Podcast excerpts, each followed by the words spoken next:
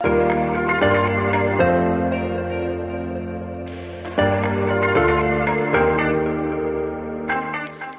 everybody, I am CJ, and this is Truth Tuesday. This morning for Truth Tuesday, I would like to share with you guys wisdom from a six year old. I have a six year old daughter named Luna, and it is incredible the way that God can use six year olds to speak truth into our life. And so I'm, I'm going to read a Facebook post really quick that my wife posted a few weeks ago, um, and, uh, just catch this, this wisdom from my daughter. Uh, Kirsten says, Sunday evening, I was exhausted. Brinkley stayed home from Worship Uncoiled to help me get through the rest of the evening. While he was feeding the dogs, I was making Luna toast for supper. I told you I was exhausted. As I watched her peel the crust off the toast, leaving a piece of bread about the size of a quarter, she asked for two more pieces. I glanced at the large pieces of crust, started more toast, and slipped the crust she's not eating to the dogs. I was too tired to fuss at her, but I did comment about how we can, about how when we can, we buy more expensive bread because it's important to put good things into our bodies. I thought maybe she would catch on that she shouldn't be wasting the bread without me making it obvious. She pauses while studying her new piece of toast with great thought and says, Sounds like a worship uncoiled. Pausing, I responded with, You mean a sermon illustration? She doesn't even look at me, but nods while diligently peeling off the crust of her new toast. Brinkley and I stood staring at the six year old from the kitchen in total amazement. I chose to forget about the wasted bread.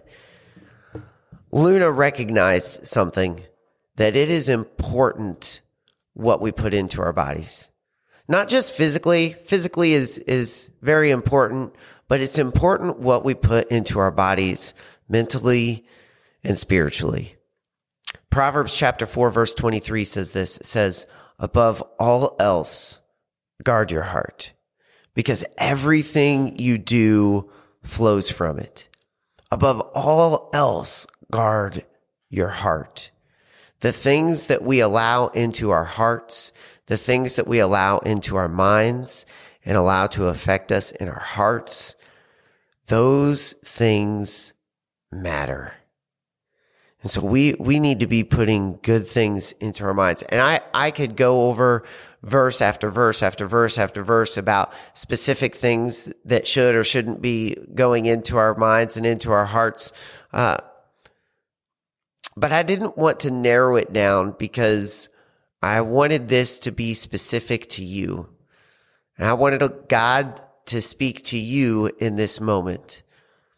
What is it that you are putting into your mind? What is it that you are putting into your heart? We need to be putting good things in, things that honor God, things that draw us closer to Him. What are some things that maybe you need to guard your heart against? You need to put up some barriers, some nets, some guards to keep your heart safe. You see, our hearts matter because everything we do flows from our hearts. Everything we do flows from our hearts.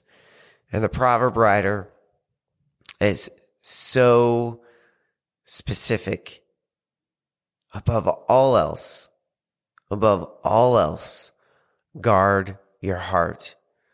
My daughter Luna, at six years of age, understood that putting good things into our bodies is important physically, but more importantly, putting good things into our bodies is important spiritually and emotionally. And so as you go throughout your week this week, I want to encourage you to guard your heart and your mind and put good things into your body this week.